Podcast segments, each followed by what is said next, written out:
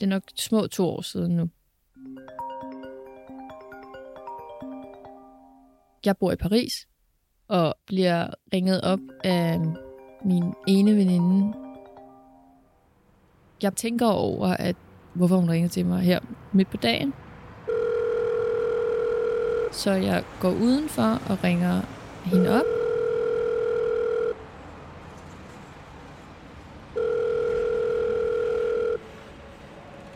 Og så fortæller hun mig så, at grunden til, at hun ringer, det er fordi, at vores anden veninde, Mille, hendes mor er død.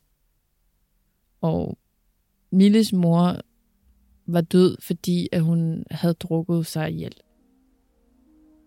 Jeg skyndte mig selvfølgelig at booke en øh, flybillet til at komme hjem til Danmark. Jeg kan bare huske den der begravelse. Den, øh, det var virkelig, virkelig hårdt. Altså, jeg tudbrølede, og jeg er normalt virkelig ikke sådan en, der har særlig lidt til tårer, men jeg kunne... Alting væltede bare ud af mig til den der begravelse. Selvfølgelig fordi det var trist, at Milles mor var død. Men når hendes mor ikke var der mere, min far er ikke i mit liv mere, lige pludselig selvfølgelig, at jeg fik sindssygt dårlig samvittighed over, at, at jeg ikke havde bragt det her på banen noget før. Hvorfor havde jeg ikke som barn sagt til Mille, hey, det lader til, at din mor dealer med det samme som min far? Skal vi snakke om det, eller... Men det, det har vi bare aldrig. Så var der også et eller andet, som var sådan, nu er det for sent. Det tror jeg stadig godt, jeg kan have lidt den følelse, at, at jeg er ked af, at jeg ikke var i stand til at åbne op for den her samtale. Og kunne tale om det som andet end tilskuer til vores egen historie.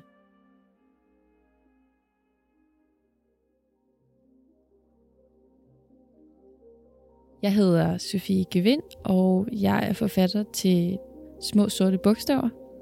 En autobiografisk roman, jeg har skrevet om, hvordan det er at vokse op i et hjem med alkoholmisbrug og med psykisk sygdom.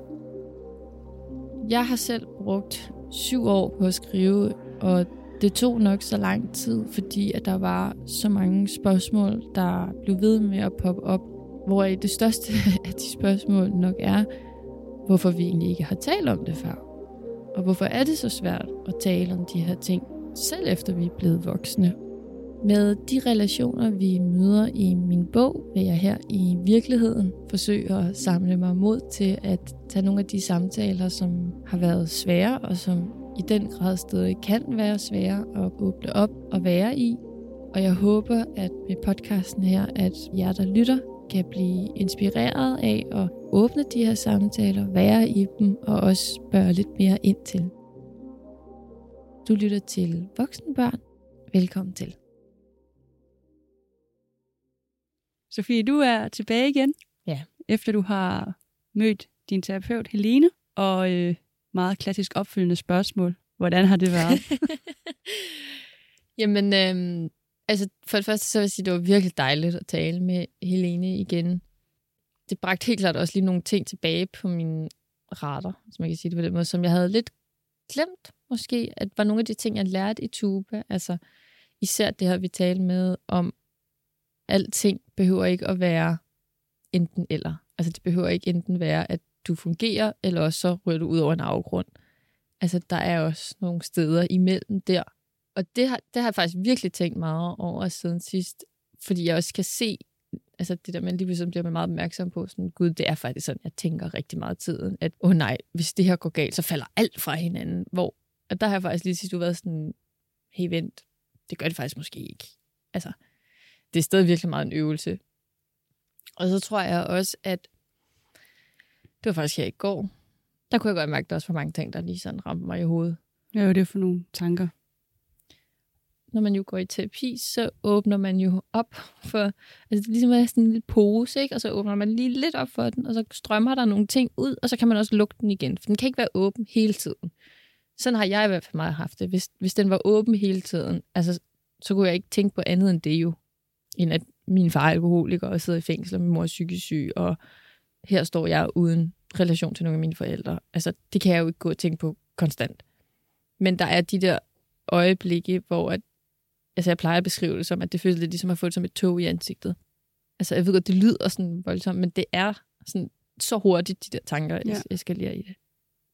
Jeg føler ikke, at det lyder voldsomt. Det lyder meget som et menneske, der Mm. har mange tanker, ja. og som også har været vant til at, at have mange tanker, som Ja. du eventuelt har haft med både en barndom, og man også at skulle vokse op i det her. Nu er jeg heller ikke terapeut, så det er heller ikke, fordi det skal lyde som terapeutisk, men at, ja, at det er naturligt, at man overtænker ting, fordi man er vant til at være i alarmberedskab, og man er sådan, ved jo ikke, hvordan det er at være i ikke-alarmberedskab. Hvordan kan folk bare gå naturligt rundt og ikke have tanker om? Det er virkelig godt spørgsmål. Ja. altså sådan, Nej, det er virkelig ja. Og det tror jeg, du har helt ret i, at det der med sådan at opspore de der små ting, der senere bliver til en katastrofe, er jo noget, jeg også bare har været vant til, altså fra jeg var helt, helt, helt lille. Ikke? At for eksempel med min far, det var virkelig sådan, første tegn er tyggegummi. Hvis min far begynder at tygge tyggegummi, så ved jeg godt, der går inden for et par uger, så ved jeg godt, så har vi en katastrofe.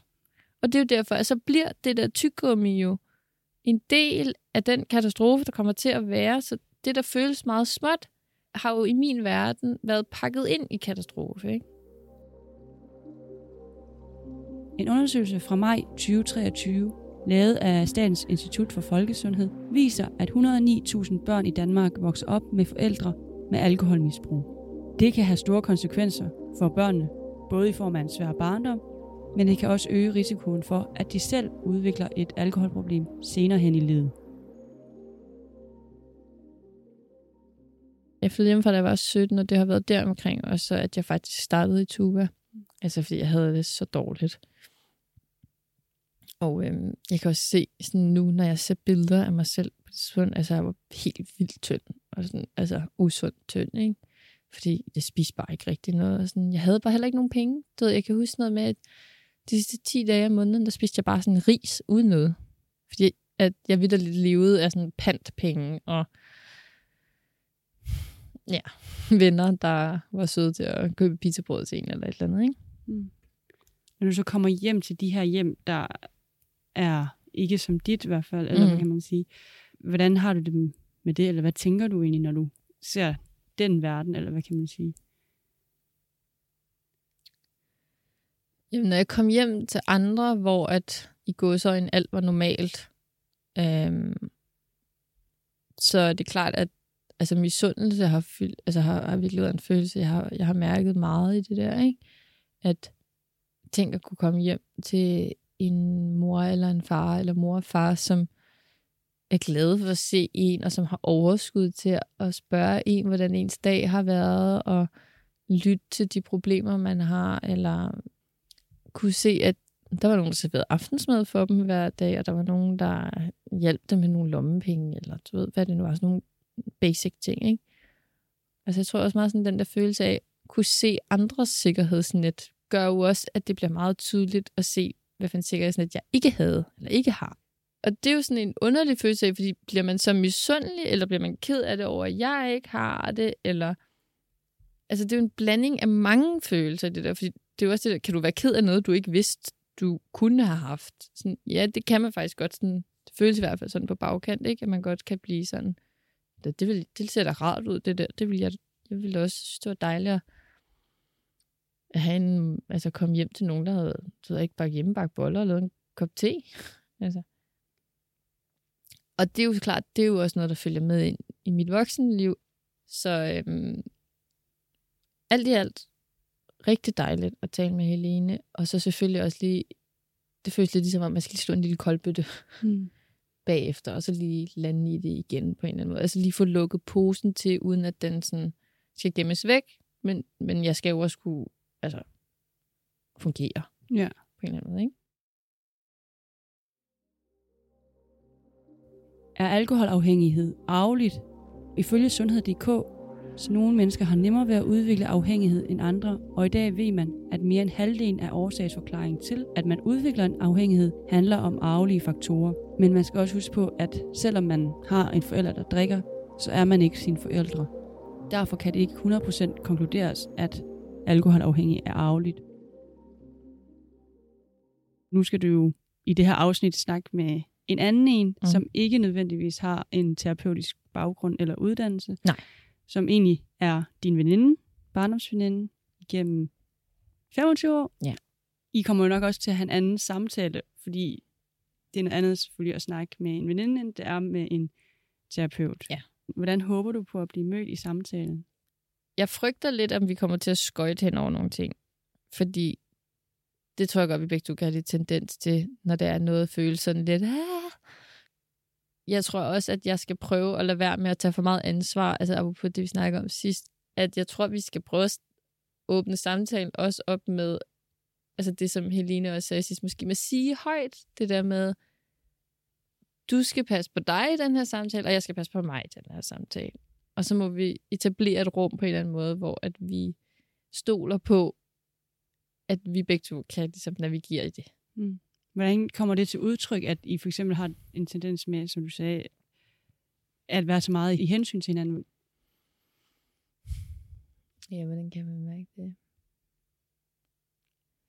Jamen, det er meget sådan noget med, at når vi taler sammen om ting, som kan gå os på, det er stadig bare en øvelse for os at tage noget plads. Og det tror jeg igen, det er jo fordi, vi begge to kommer af at have været i hus med nogen, som har taget alt for meget plads, ikke? hvor vi aldrig har måttet være. Altså det allerbedste, der vil ske, vil jo nærmest være, hvis vi efter den her samtale kunne være lidt mindre bange for at bede hinanden om hjælp. Men det tror jeg stadig er en meget stor forhåbning at have. Så det, det tør jeg ikke håbe på, at ligesom at det der var udfaldet, men ja, altså alt det her handler jo bare om, at jeg prøver at åbne den der sæk en lille smule, og lade noget sive ud. Ja. Og, og måske også få vist hende, at, og mig selv også, at det er faktisk ikke så farligt. Punktum. og på det punktum, så skal du snakke ja. med din veninde. Ja. ja. Og det bliver spændende. Det bliver rigtig spændende. Og jeg krydser fingre for, at det bliver en god samtale, hvor I begge føler jer mødt i hvert fald. Ja, det håber jeg også. Hej. Hej Mille. Hej, hej. Hej. Hej. Hej, kan du se dig? Jamen lige måde. Velkommen til. Og har jeg også... Ej, du, du ser rigtig sådan... Øh, du kommer rigtig sådan work outfit. Altså, vil du se det fuldt? Det er jo sådan, det er jo sådan vores to forskellige sådan arbejdsoutfit, ikke? Meget... Øh... På den måde har vi to altid Hvad? været nogle spændende krydsninger. ja. Været forskellige fra hinanden, ikke? Jo. I børnehaveklassen ville mit hår ikke rigtig vokse. Det havde samme længde som drengenes, så de kaldte mig ham. Hanna havde for meget hår og blev drillet med sin monobryn, så vi fandt hinanden. Hendes hus i Kokkedal var tilfældigt indrettet. Der hang tæpper på væggene, og gamle møbler stod blandet med det sidste nye fra Bilka. Når Hannas forældre ikke var på arbejde, havde de faste pladser i huset. Som en støvsuger, der kun kan passe ind i det høje skab. Hannas mor var i køkkenet og drak rødvin, eller vodka. Hendes far sad på kontoret bag en lukket dør. Jeg tror ikke, at han arbejdede. Det var bare hans plads. Vi så ham kun, når Hanna gik ind for at bede ham om penge, som han med en mumlen altid gav hende. På Hannas værelse måtte man tegne på væggene. Når hun råbte på sin mor, kom hun ind med mikroovnsvarmet mad, hvis altså ikke hun var faldet i søvn ved køkkenbordet eller dejset om i soveværelset med alt sit tøj på.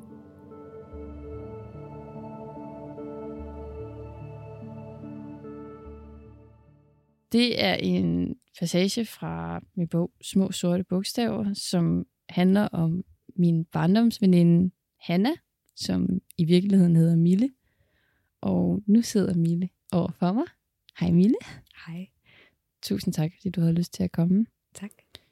Allerførst, det er jo dig og din familie, det handler om.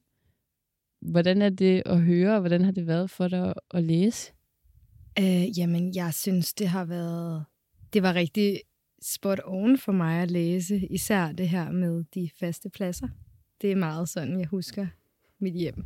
Mm. Øh, og det, det læses jo sådan lidt tragikomisk på en eller anden måde, fordi det er jo også lidt sjovt, men samtidig også rigtig, rigtig trist. Mm. Fordi det fortæller jo også noget om, at man har levet sammen hver for sig øh, i sådan tre parallelle verdener, hvor man ikke helt taler med hinanden. Ikke? Jo. Så på den måde, så er det sjovt, fordi det er så rigtigt, men det er også sørgeligt, fordi at det er så rigtigt. Det kan jeg virkelig godt relatere til. Ja. Altså det der med sådan, at man nærmest kan se sin egen historie på sådan en tragikomisk måde. Ikke? At det Ja. kan være så tragisk, at det sådan bliver sjovt faktisk. Ikke? Ja, fordi det er så underligt ja. og anderledes. Ja, Især når man også ser på det som voksen, ikke? Ja. og sådan, når man skal beskrive det. Men Mette, vi to, vi har jo kendt hinanden i 2000 år, har jeg lyst til at sige. ja, vi har kendt hinanden, siden vi var fem år gamle. Så det er jo ikke, fordi vi lige har mødt hinanden. nej, det kan man, Kan man ikke lige frem sige. sige. Og igennem hele vores folkeskoleliv, hvor vi gik i klasse sammen, Mm. gennem vores teenageår, er vi jo kommet rigtig meget hjem hos hinanden. Mm. Øh, jeg tror, i mange perioder har jeg jo nærmest betragtet dit hjem, Mm. også som mit hjem. Mm. Og jeg ved, at du også har haft det på samme måde i perioder med Ja. mit hjem. Helt sikkert.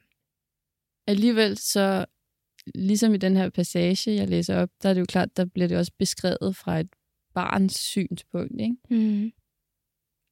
Det, som jeg jo godt kunne tænke mig at tale med dig om i dag, er jo også det her med, at vi er vokset op parallelt ved siden af hinanden. Vi har Mhm. begge to forældre, som er og har været alkoholiske. Men igennem hele vores barndom og alle vores teenageår, er det jo ikke rigtig noget, vi har talt om. Nej. Jeg føler jo også først, at det er inden for de sidste par år, Mm. faktisk, at vi er begyndt at tale om det. Ja. Og jeg vil selvfølgelig rigtig gerne høre, hvad du har gjort dig tanker om det. For mig at se, har jeg i hvert fald meget sådan en oplevelse af, at det er jo ikke fordi, at det har været noget, vi sådan har holdt hemmeligt over for hinanden. Nej. Det er heller ikke fordi, at det sådan er noget, jeg føler, at vi sådan bevidst har undgået at tale om. Nej. Men det har ligesom bare været der, ikke været der. Ja. Hvad tænker du om det? Jeg synes, at det er en helt rigtig observation. For vi talte jo ikke rigtig om det som sådan. Det var som om, da vi var børn, og hvis jeg skal gå tilbage i, hvordan jeg så det dengang, at det var meget sådan... Det var bare sådan, det var. Mm. Altså, og det var sådan, det var den virkelighed, og så lidt ligesom, at øh, jorden er rund. Altså, det var lidt sådan, jeg tror, at man, ens virkelighed, den var bare ens egen, og så kunne man ikke rigtig helt forholde sig til, hvad der foregik hos de andre på en eller anden måde. Det var i hvert fald sådan, jeg også havde det dengang. Altså, også med dig, fordi det var jo ikke fordi, at du aldrig havde sagt til mig, at der var de her problemer med din far.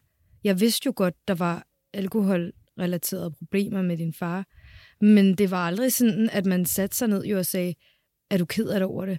Hvordan har du det med det? Hvornår har du sidst talt med ham? Mm. Fordi det var som om, at han var ligesom dømt ude. Lidt ligesom en eller anden sportskamp, hvor man har fået rødt kort, Ja. eller sådan noget. Så på en eller anden måde, så forholdt man sig ikke rigtigt til følelserne. Mm. Hinandens følelser, faktisk. Men en af de store forskelle er jo også for eksempel, at jeg har nogle, en søskende, og det mm. har Mhm. du ikke. Nej.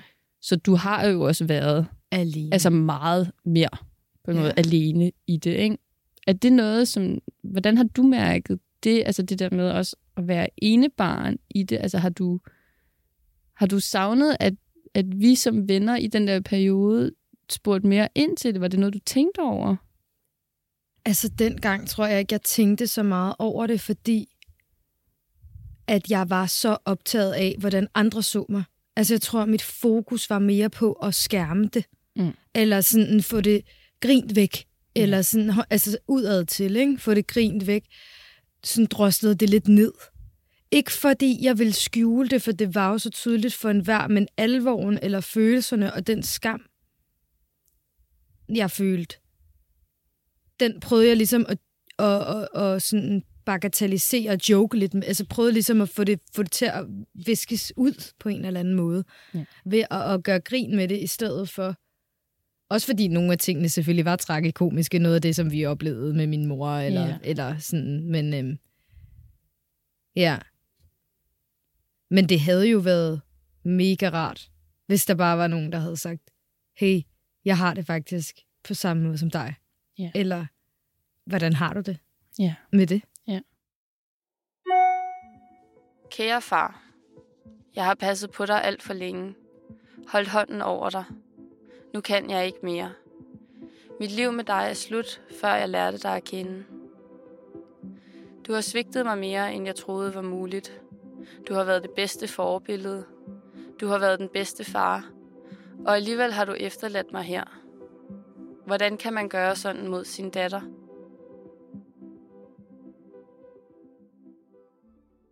Det, der jo så sker, det er jo, at da vi kommer i gymnasiet, mm. der flytter jeg fra, mm. hvor vi bor, og vi har nogle år, hvor vi ses lidt, men vi har ikke sådan fast mm. kontakt, eller hvad man siger. Mm.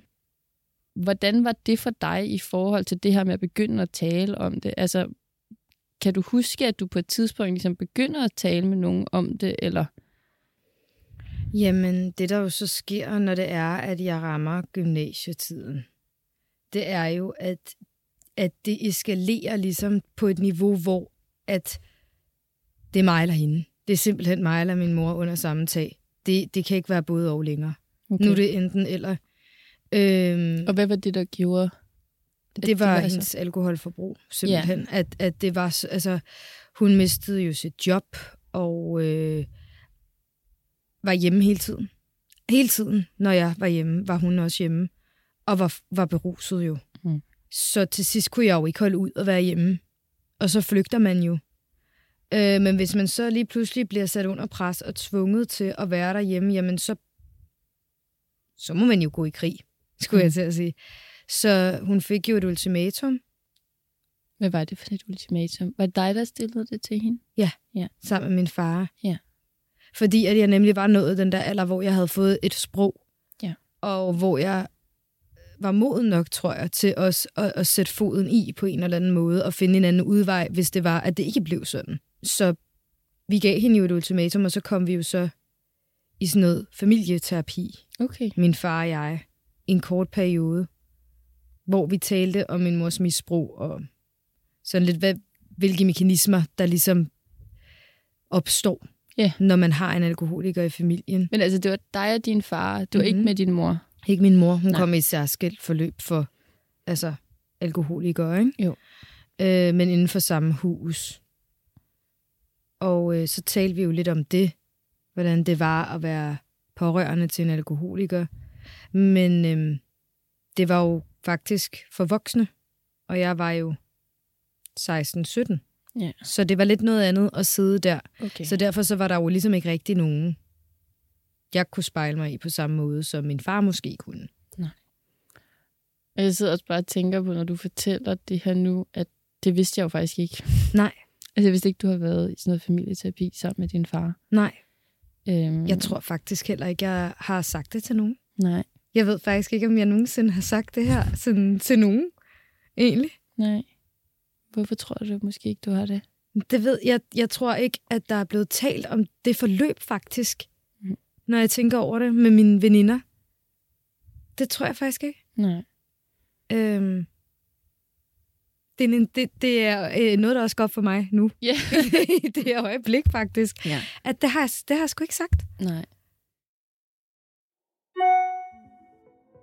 Jeg kan ikke komme op af det her sorte hul. Du, min far, som skulle passe på mig, har efterladt mig her. Her, hvor jeg ikke kan komme videre. Jeg sidder fast. Jeg er blevet ligeglad, kynisk og træt. Jeg savner dig.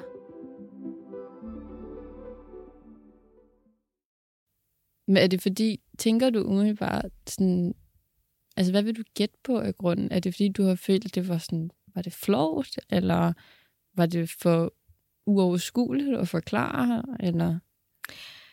Jeg tror for mig har det nok handlet om, at det blev for langt. Ja. Altså processen var så lang i forvejen, ikke? Altså sådan, så hvis man også, det detaljeniveauet, ikke? Fordi jeg tror, at, at at sådan, jeg, jeg, det, det er et spørgsmål om helikopterhøjde. Altså sådan, så, så, så er det nemmere at sige, hun fik et ultimatum, hun fortsatte med at drikke, et, det er slut. Yeah. Ikke? Eller sådan noget, altså sådan kort. Fordi at det kan også blive meget for, for andre. Ja. At skulle høre på detaljeniveauet. Og, altså, det er et svært rum at træde ind i, tror jeg, for folk, som ikke rigtig har prøvet det selv. Jamen, det kan jeg super øh, godt relatere til det der. Ja, altså man sådan, orker det ikke. Nej, præcis. Man orker det er virkelig det, det ord, sådan, jeg ja. orker det Jeg ikke. orker ikke, it's too ja. much. Ja. Men altså, det er Altså- også der, og, så, og så kommer jeg jo også til at undre mig endnu mere over, hvorfor vi ikke har talt mere om det. Ja. Fordi det vil der jo ikke være at skulle forklare imellem os to. Nej. Men jeg er helt enig. Fordi vi, vi kendte jo hinandens forældre, ja. og vidste, hvordan de så ud, øh, og hvem de var, og fritidsinteresser. Ja. Altså, det var jo ikke, fordi vi ikke kendte hinandens forældre. Nej. Så det er, det er ret interessant, at vi ikke har talt om det Ja, på den måde, det da er vi var det børn. virkelig. Det har været sådan enkelt, enkelt sætninger. Sådan noget, Ja. hey til orientering, ser ikke min far. Ja. Hvor det var sådan her, nå okay. Det var det. Ja. Det var Altså, den og nu snak. igen, det blev sådan tragikomisk. Det var sådan, Hey, FYI, lige en kæde sms, Ja. så I ved det. jeg taler ikke med min far. Ja. Punktum. Ja. Og så var det sådan her, yes, alright, Modtaget. modtaget. Ja. Som om det var sådan, hey, jeg har købt spejepølse til køleskabet derhjemme. Vi mangler. Okay. Ja. det var jo sådan, den info blev, Jamen, blev var det. udvekslet mellem os, når det var sådan noget der, ikke? Jo, Altså- 100 procent. Hvis den overhovedet blev udvekslet. Altså. Ja. Men vores relation, føler jeg også, altså har været enormt meget præget af at have det sjovt. Ja. Ja. Altså, det er det, vi har gjort mest. Og undvige det, det helt seriøse. Ja. Eller sådan, ikke fordi vi ikke kan være seriøse, men ja, at have det sjovt. Og ikke have det dårligt sammen. Eller Ja. sådan, jeg kan ikke forklare det. Ja, fordi det er også, vi har været Men- hinandens frirum jo ja, også. eller anden måde, præcis. ens flugt. Ja. Så hvis man lige pludselig tager sorgen med ind i, i flugten, Nej. det matcher jo ikke på en eller anden måde. Altså, så jeg tror, at også at vores reaktionsmønstre måske har været at flygte. Ja. Og så dur det jo ikke, hvis man lige pludselig flygter smask ind i en mur, vel? Altså, det er jo ikke, så, kommer, så, så er man jo bare tilbage. Ja, så er det jo ikke en flugt. Så er det jo ikke en flugt længere, så er det jo en konfrontation Ja. næsten, ikke? Jo. Kan det opfattes som. Ja. Det kan jo også være en måde at bearbejde Ja. sine følelser på Ja. sammen. Det er måske også først der, da vi sidder til din mors gravøl, Mm. at jeg føler, at vi faktisk måske for første gang Ja, sådan sætter os ned og taler om det. ja. Og kun det. Ja. Og hvordan, hvordan hvor, hvor, hvor sindssygt det er. Ja. Ja. Altså tænk, at vi skulle igen tilbage til tragikomikken, ikke? Ja. Tænk, at vi skulle sidde til en begravelse Ja. for din mor, før vi kunne tale om, hvorfor vi var til din mors begravelse. Ja, og at det var okay at være ked af det over det. Altså, eller... Og ja, altså, at det var okay at være ked af det over det, og det er alvorligt. Altså, det er da virkelig skørt at, at, at have en så alvorlig ting inde på livet, og ikke adressere det mere. Mm. Både som ung og barn, og, men egentlig også voksen. Altså, det synes jeg er virkelig ærgerligt. Og det bidrager jo også bare til ensomheden, fordi man føler sig så alene med det. Nu er jeg jo ene barn, så det er jo ikke fordi, man bare kan sige, "Nå, men kender du det der med, eller åh, nu har jeg lige, nu er der lige sket det her. Eller sådan, fordi det kan man ikke sige til dem, der har en normal familie på samme måde. Nej. Det er flovt. På en måde. Ja. Eller for voldsomt. For langt fra deres virkelighed. Ja, det kan virkelig godt. Giver det øh, mening? Ja, det giver super meget mening. Øhm. At det der Øhm. med, at sådan, altså jeg kan i hvert fald huske, at, at tidligere, der tror jeg, altså jeg har bare sagt sådan, nogle gange så har jeg bare sagt, at min far er syg. Ja. Altså sådan, fordi igen det der med, at du sidder over for Alexander, som Ja. har et sommerhus i Tisveleje med hele sin familie, som de bare elsker at mødes i hver ja. weekend og lave bagte kastanjer og Ja. Gå lange familieture på stranden. Ikke? Ja. Og så har jeg nogle gange også haft sådan, at jeg har næsten ikke lyst til at ødelægge dit, dit, dit glansbillede. Ja, af verdenen. Og, fordi man jo også føler sådan, men hvor, kan vores to verdener overhovedet eksistere samtidig? Ja. Altså fordi, at jeg tror altså, at jeg har altså også selv haft sådan en frygt for sådan, men hvis jeg fortæller dig det her, så tror du jo måske, at du skal redde mig. Ja. Er det også lidt Eller- sådan, du har Og så, så tror du, at du skal have ondt af mig Ja. hele tiden. Ja. Og det er ikke synd for mig. Det er bare min virkelighed. Men synes du ikke, det er synd for dig? Jeg ved ikke, om jeg synes, at det er synd for mig. Eller jeg skal ikke nødvendigvis have ondt af. Men jeg har selvfølgelig en sorg. Det har jeg. Hvorfor tror du ikke, man må have ondt af dig? Altså, jeg tror godt, man må have ondt af mig, men... Men jeg tror... Selvfølgelig må man godt have ondt af mig, for det er jo synd for mig. Men... Jeg skal ikke pyldres om, tror jeg. Mm. Det er nok bare det, jeg mener. Man har den her sorg, og den er der. Mm. Og den må godt være der. Men det betyder ikke, at jeg skal behandles anderledes end så mange andre. Jeg er bare i sorg.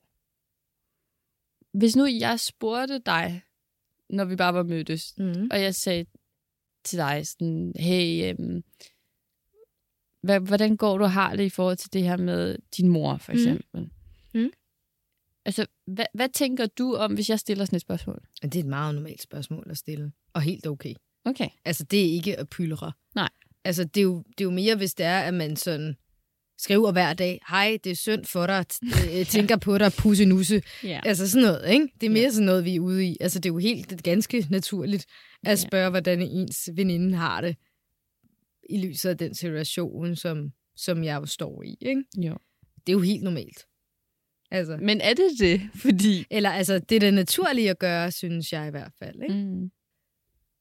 Svaret kan være mere øh, eller mindre naturligt for mig, eller sådan, ja. fordi man jo ikke har været så vant til at sætte ord på det. Lige præcis. Altså, jeg kan i hvert fald sådan... Når der er nogen, der har spurgt mig, Mm.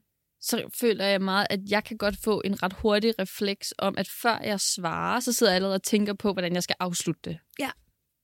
Altså Ja. igen det der med at komme tilbage. Sådan, Ja. Hvordan fortæller jeg, at jeg har været sygt depressiv de sidste Mm. par uger, Mm. men jeg har det okay nu, Mm. mm. så det bliver også bare hurtigt, sådan, hvis der er nogen, der spørger sådan, hvordan har ah, det, du ved, ting går op og ned, men nu har jeg det super. Ja.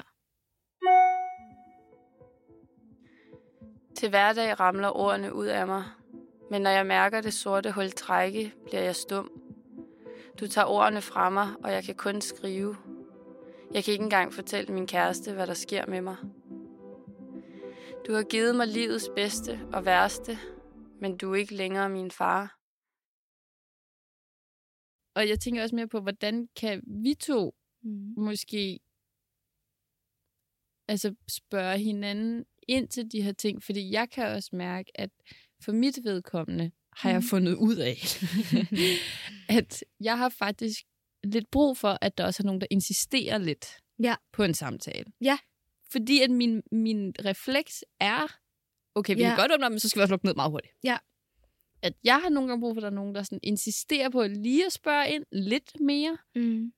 og fordi jeg ved, at jeg har brug for det, synes jeg, det bliver endnu mere svært at gøre det til andre. Ja. Fordi hvornår går din grænse for, at jeg skal insistere til, at det er sådan, nu skal jeg stoppe? Ja, Giver det mening? det giver super god mening. Og jeg ved ikke, om jeg har svaret, faktisk. Fordi jeg tror også, det kommer meget an på. Altså, fordi hvis jeg virkelig, virkelig ikke er i humør, så bliver jeg jo bare pisse irriteret. Mm. Eller sådan, ligesom du også gør. Hvis det er, at du bare virkelig ikke gider at snakke om det, så er Ja. der ikke nogen tvivl om, at så, du også, så bliver du også irriteret. Men, men, men ja, jeg tror, grænsen at rykker sig også. Sådan, så jeg tror, det er mere af fornemmelsen med hinanden. Ja. Og så bare prøve at presse hinanden lidt mere til det yderste. Måske. Simpelthen. Fordi vi elsker hinanden. Ja. Så derfor så kan man også godt det. Det tror jeg faktisk er en rigtig god pointe. Altså sådan, det kan man jo godt. Ja. Yeah. Det er jo ikke, fordi der sker noget. Det er ikke, der er ikke noget glansbillede, der går i stykker. Nej. Det tror jeg faktisk er en rigtig god pointe. Altså igen også lidt Ja. tilbage til det der med vores tankegang, der måske Ja. godt kan være sådan lidt, okay, enten kan man, eller også falder alt fra hinanden. Ikke? Præcis, det, nemlig, det, det behøver det jo slet ikke at være. Og egentlig, så synes jeg også godt, at man kan forvente af hinanden, at man siger, prøv at høre, jeg ved godt, jeg ved godt hvad du er ude på. Eller, jeg ved godt, hvor du er her. Ja. Men, men jeg, jeg er færdig. Jeg er helt færdig i dag, og jeg vil vildt gerne snakke om det i morgen. Eller, eh, altså, at man også sådan uh, får sagt fra, hvis det, er, det så er, at, at det bliver for tungt, eller man har lige siddet i en, en lang, lang samtale uh, om det selv samme, eller et eller andet, og nu har man simpelthen brug for at snakke om teletubbies, ikke?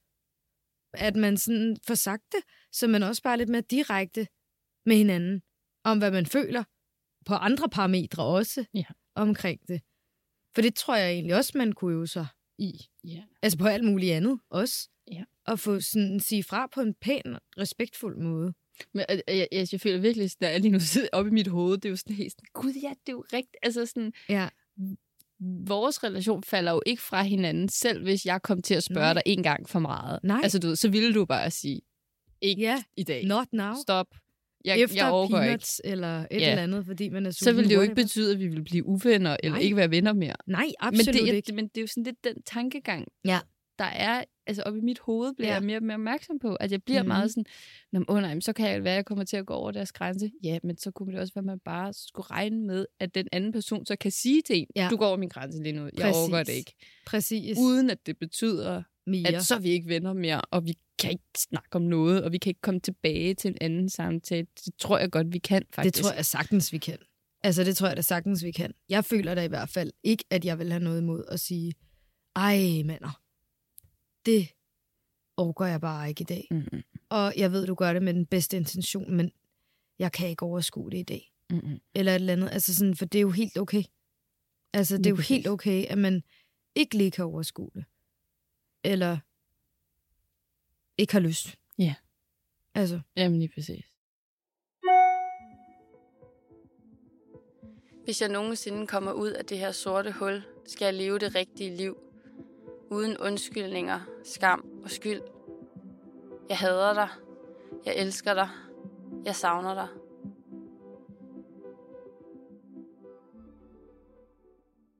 Hvordan synes du, det har været at, at have den her snak? Jeg synes, det har været en fed snak. Jeg synes faktisk også, det har været en meget voksen snak. Eller Ja. sådan, altså ikke på den måde, men sådan mere ment som... Jeg synes, det har været fedt også at tale om vores dynamik, som den er nu. Mm. Altså sådan, hvordan er vi nu som voksne med hinanden? Og hvad kan vi godt forvente af hinanden i en samtale, for eksempel, og sådan noget. Men når vi skal tale om de svære ting, og det her med at sætte grænser, Mm-hmm. det synes jeg er en af de ting fra vores samtale, der udmærker sig meget hos mig. I hvert fald. Ja, men jeg synes, det har været ja, en god samtale. Og det har været okay at være i Ja. for dig? Helt fint. Også selvom det har været... Vi Ja. har jo også været forbi nogle ting, som er hårde at snakke om. Ja, og rørende. Mm. Meget rørende. Men det har jeg det helt fint med. Eller det, jeg synes, det har været en god samtale. Det, er I hvert fald. ja. det synes jeg også, det har.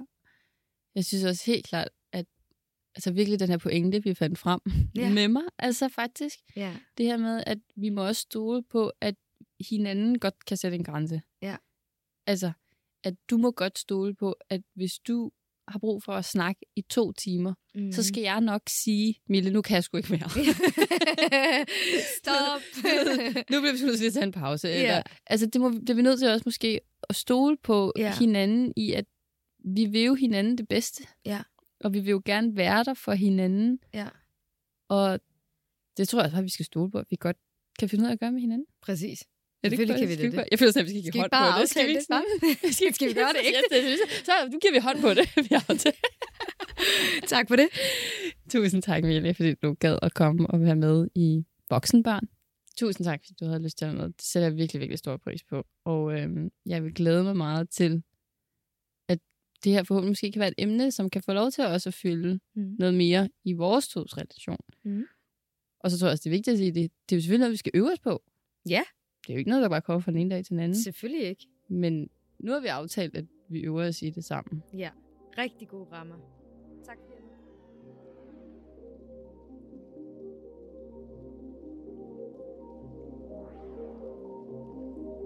Til at producere denne podcast har vi fået fantastisk hjælp fra Rikke Juan Klemsen til at hjælpe mig med at både tilrettelægge, klippe og stille en hel masse spørgsmål. Vi skal sige tak til Fergus Jones for at give os det fantastisk smukke musik, der har ligget under os hele vejen. Jeg hedder Sofie Gevind, og du har lyttet til Voksne Børn.